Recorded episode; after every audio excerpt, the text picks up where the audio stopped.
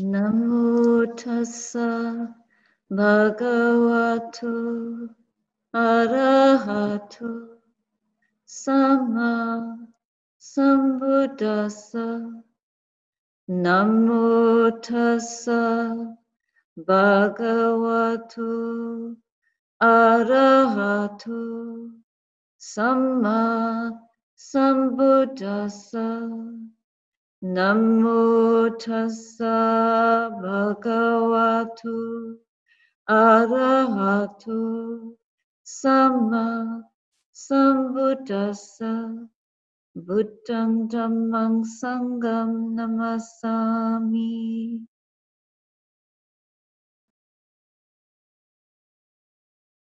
I hope all of you are well. I hope you've been keeping well. And I hope you've been practicing well.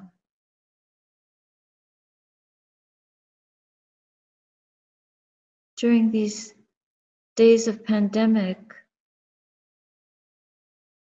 it feels like a very special time. There's so much suffering in the world, and there's so many people gathering in ways that are very fruitful or finding ingenious ways to enrich their lives, connecting more with family, and learning more about ourselves.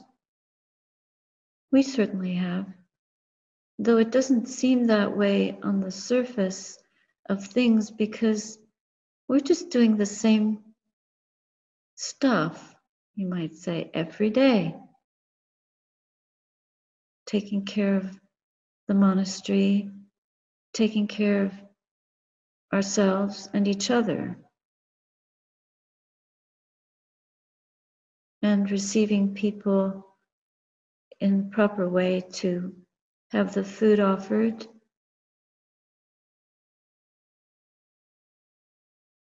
during the, the course of this year, we've had a construction project going on. We didn't plan to, to be doing construction projects.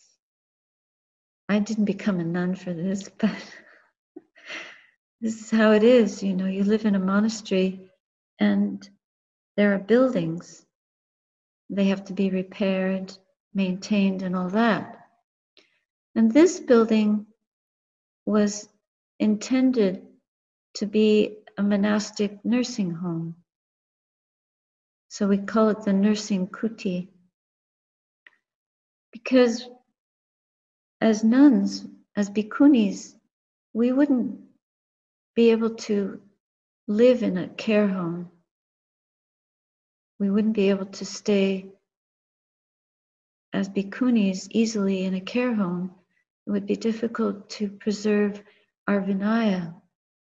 And so we have this now, this little facility which will allow us to look after our elderly or sick nuns. And it has the basic mod cons that probably all of you have, such as running water, and it has electricity, it has a proper bathroom, and it has enough space to move around in if you're in a wheelchair. In fact, you could probably run a race in that kuti with a wheelchair. It's a bit big for what I'm used to. Anyway, I'm going to be trying it out. And so I moved in it's very different to how I've been living before. We have other buildings, but we don't live in them. We don't live in the temple building or in the main house. We live in our forest huts, you can call them, which are wonderful and simple and small, like little nests. We're like birds in the trees. This is a big nest But I have to tell you, it was very difficult for me to move into this building because I know that probably I'm going to die in this building. That's what it was designed for, so that we can be cared for and die in the monastery. And I practice contemplation of death a lot. But when we were moving, I was bringing my bits over to this larger, heavy duty kind of building, very well insulated. You know, thinking through so that we used whatever we could to reduce heating bills, keep out insects, etc. This building is supposed to be airtight.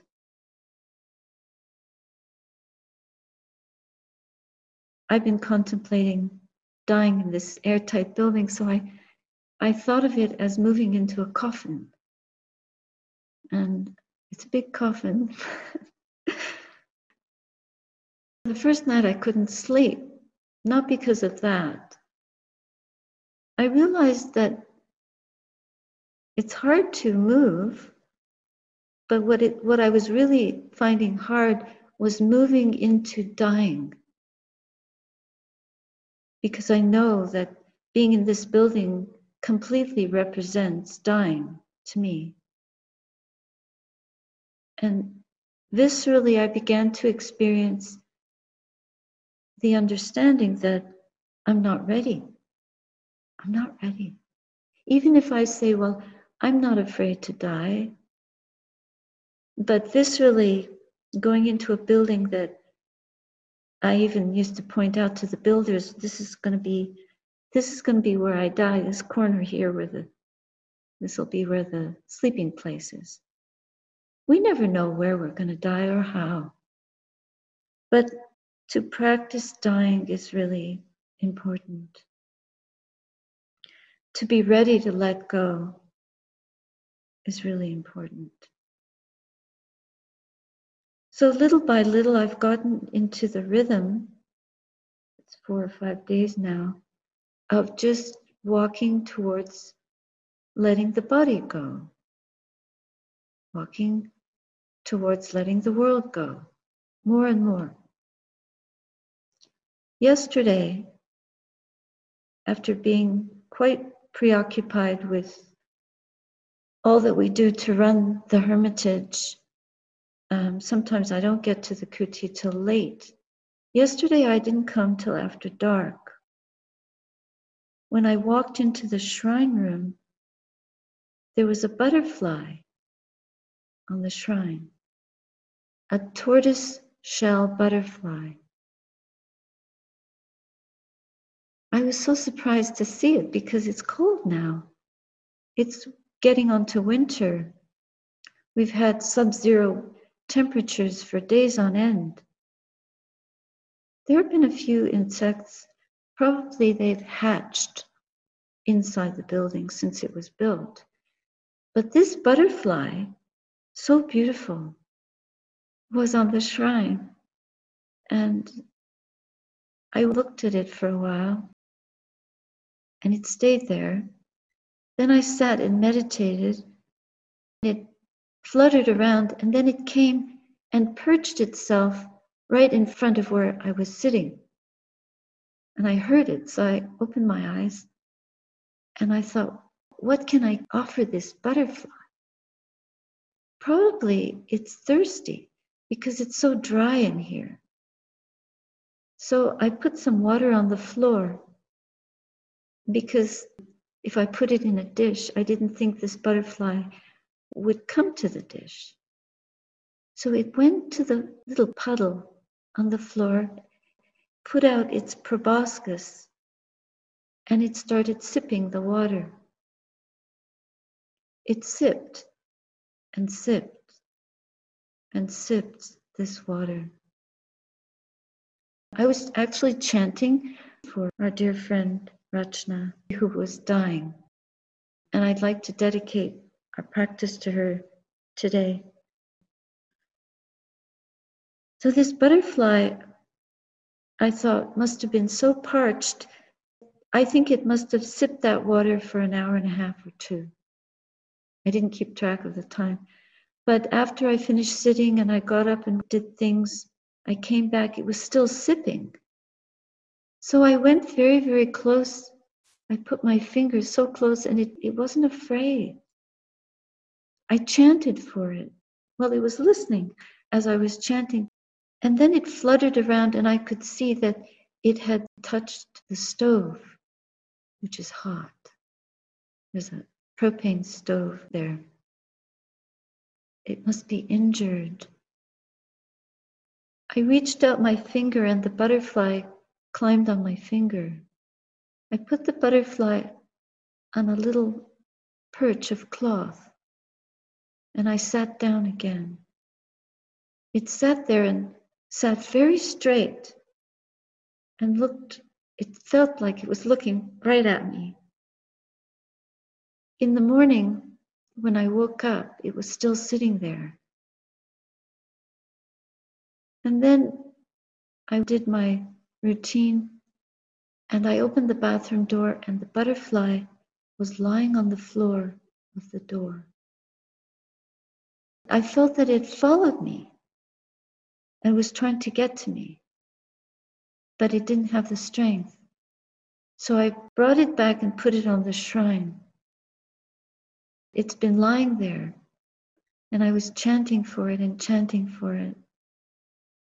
And then it was time for breakfast. So I went to eat, and I came back, and it was still alive, but it couldn't move anymore. And then I noticed I could see the eye of the butterfly. Now, I just learned from Ayya Anuruddha that butterflies have a compound eye with many lenses, so that it, maybe it has many images of me because it has this profound eye. And even though it hadn't moved in a while, when I started to chant for it, the antenna started moving.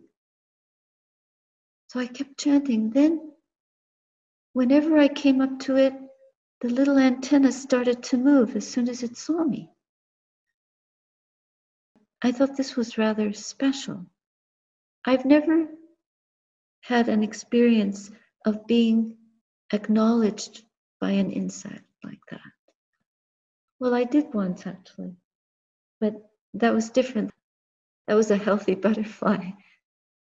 But this creature was almost like saying, Please help me, or stay, or I'm here. I called Ayya Anuruddha, and we both chanted for this little butterfly. And when we were chanting, it started moving both of its antennae. I thought maybe our breath was moving. It no. We could see the butterfly's eye, and I had the feeling that that eye was seeing us and reaching out to us. I tell you this story because we are coarse human beings. As refined as we think we are, we're still pretty coarse. For an arahant, for a fully enlightened being, we're like children. Spiritually, we're like babies.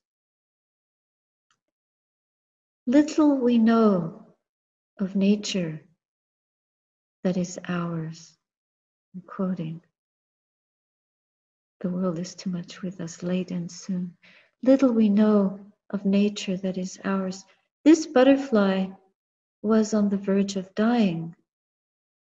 And we don't know the consciousness of a butterfly. But in those final moments, when it could reach out because it could feel our love, I realized how few of us know what we're doing in this world. How few of us understand what it means to be harmless.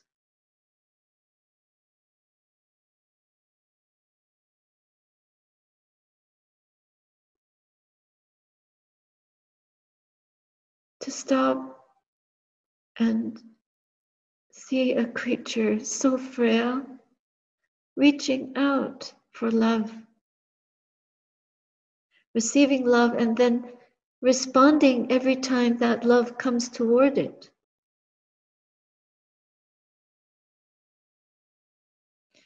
We're not normally people who take videos or photos with our, we have cell phones for safety purposes and also for communicating from one side of the property to the other.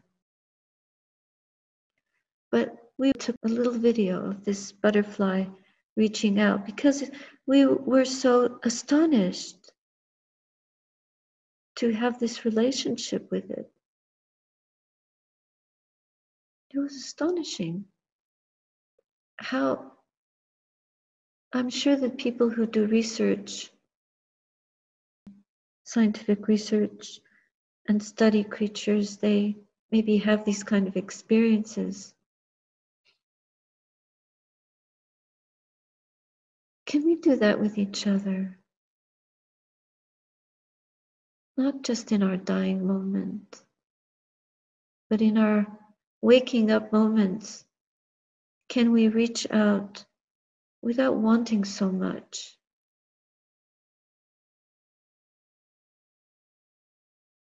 Can we practice alone or in a group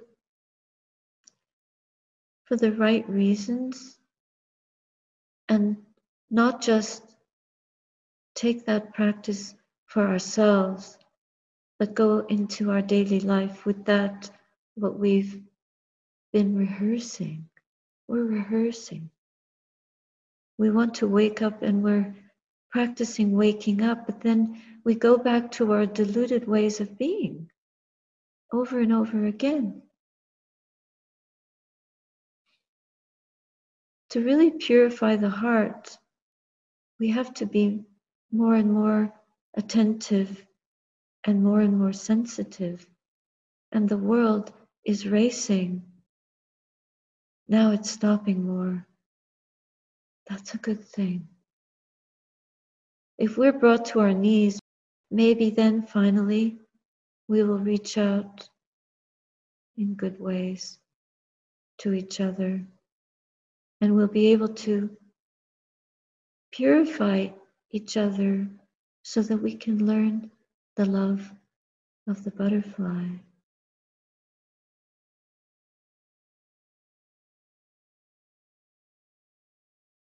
And offer it to each other, to ourselves, to each other. We don't even have to have a name. I have no name for this creature. I might as well call it love. It's just a little love, love being lying there. It's still lying on the shrine. After this session, we're going to go back and check.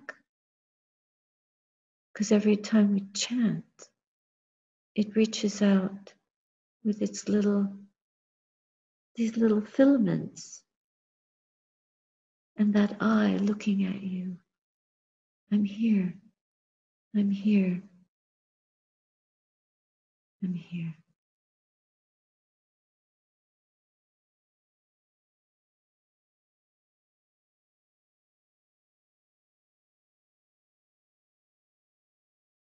I had no intention of speaking about this today, but it impacted me so much. I wanted to share that. Couldn't really access anything else. Uh, I did want to talk about mindfulness, but mindfulness is all of this when we're really mindful, we're really there for each other. It's not some fancy word we have to define. And then we'll like so and so's definition more than another's. Who cares? Really. My books are all in disarray. I haven't even been able to unpack them. Maybe I don't need them. How much do we need books if we can't read our own hearts?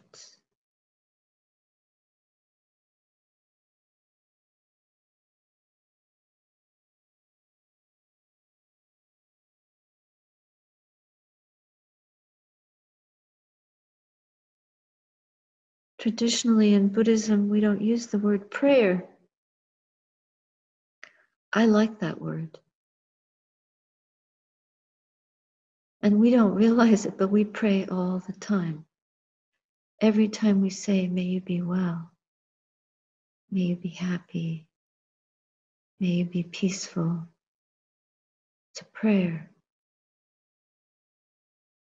We're not praying to a deity but we are wishing for and acting for, we're standing for the well being of this world, ourselves in it, others in it, each other in this world. And we evoke blessings by speaking, articulating our heart's wish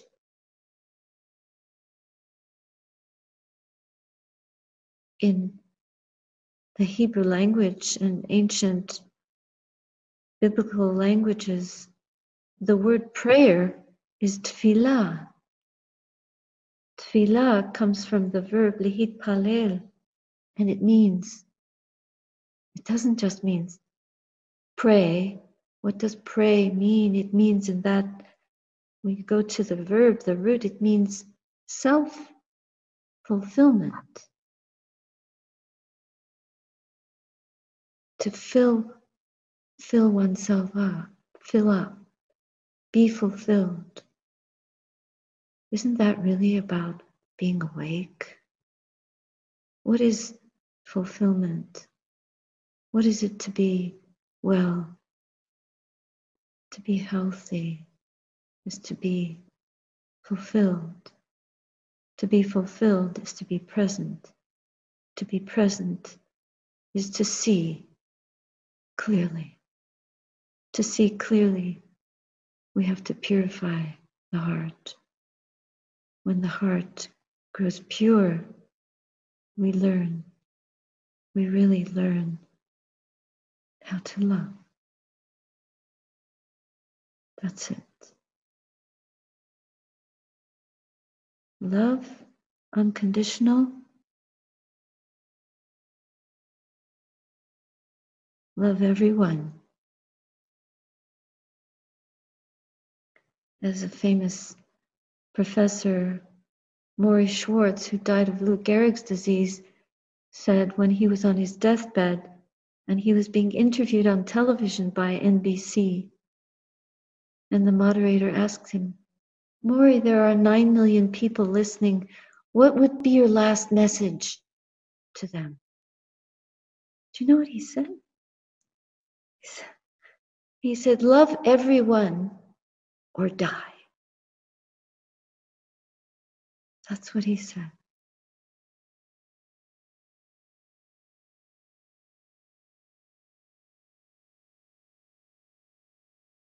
So, thank you for listening.